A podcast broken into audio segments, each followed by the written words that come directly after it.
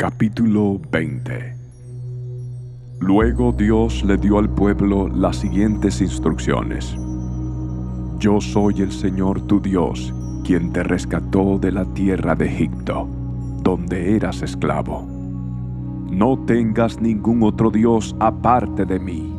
No te hagas ninguna clase de ídolo ni imagen de ninguna cosa que está en los cielos, en la tierra o en el mar no te inclines ante ellos ni les rindas culto, porque yo el Señor tu Dios soy Dios celoso, quien no tolerará que entregues tu corazón a otros dioses.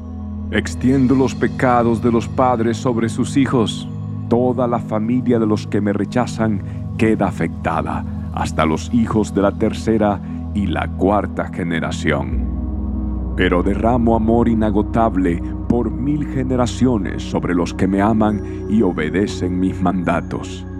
No hagas mal uso del nombre del Señor tu Dios, el Señor no te dejará sin castigo si usas mal su nombre. Acuérdate de guardar el día de descanso al mantenerlo santo. Tienes seis días en la semana para hacer tu trabajo habitual, pero el séptimo día es un día de descanso y está dedicado al Señor tu Dios. Ese día ningún miembro de tu casa hará trabajo alguno. Esto se refiere a ti, a tus hijos e hijas, a tus siervos y siervas, a tus animales y también incluye a los extranjeros que vivan entre ustedes. Pues en seis días el Señor hizo los cielos, la tierra, el mar y todo lo que hay en ellos, pero el séptimo día descansó. Por eso el Señor bendijo el día de descanso y lo apartó como un día santo.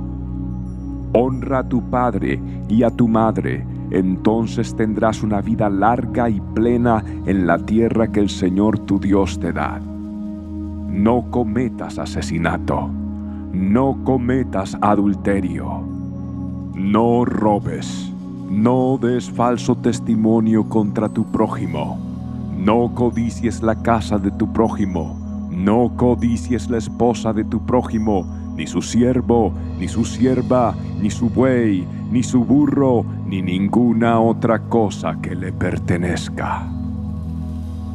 Cuando los israelitas oyeron los truenos y el toque fuerte del cuerno de carnero, y vieron los destellos de relámpagos y el humo que salía del monte, se mantuvieron a distancia, temblando de miedo.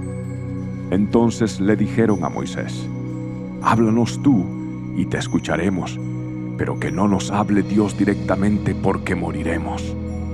No tengan miedo, les respondió Moisés, porque Dios ha venido de esta manera para ponerlos a prueba y para que su temor hacia Él les impida pecar.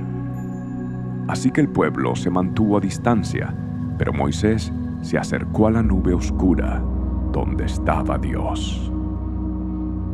Entonces el Señor le dijo a Moisés, Dile al pueblo de Israel lo siguiente, ustedes han visto con sus propios ojos que les hablé desde el cielo. Recuerden que no deben hacer ningún ídolo, ni de plata, ni de oro, que compita conmigo.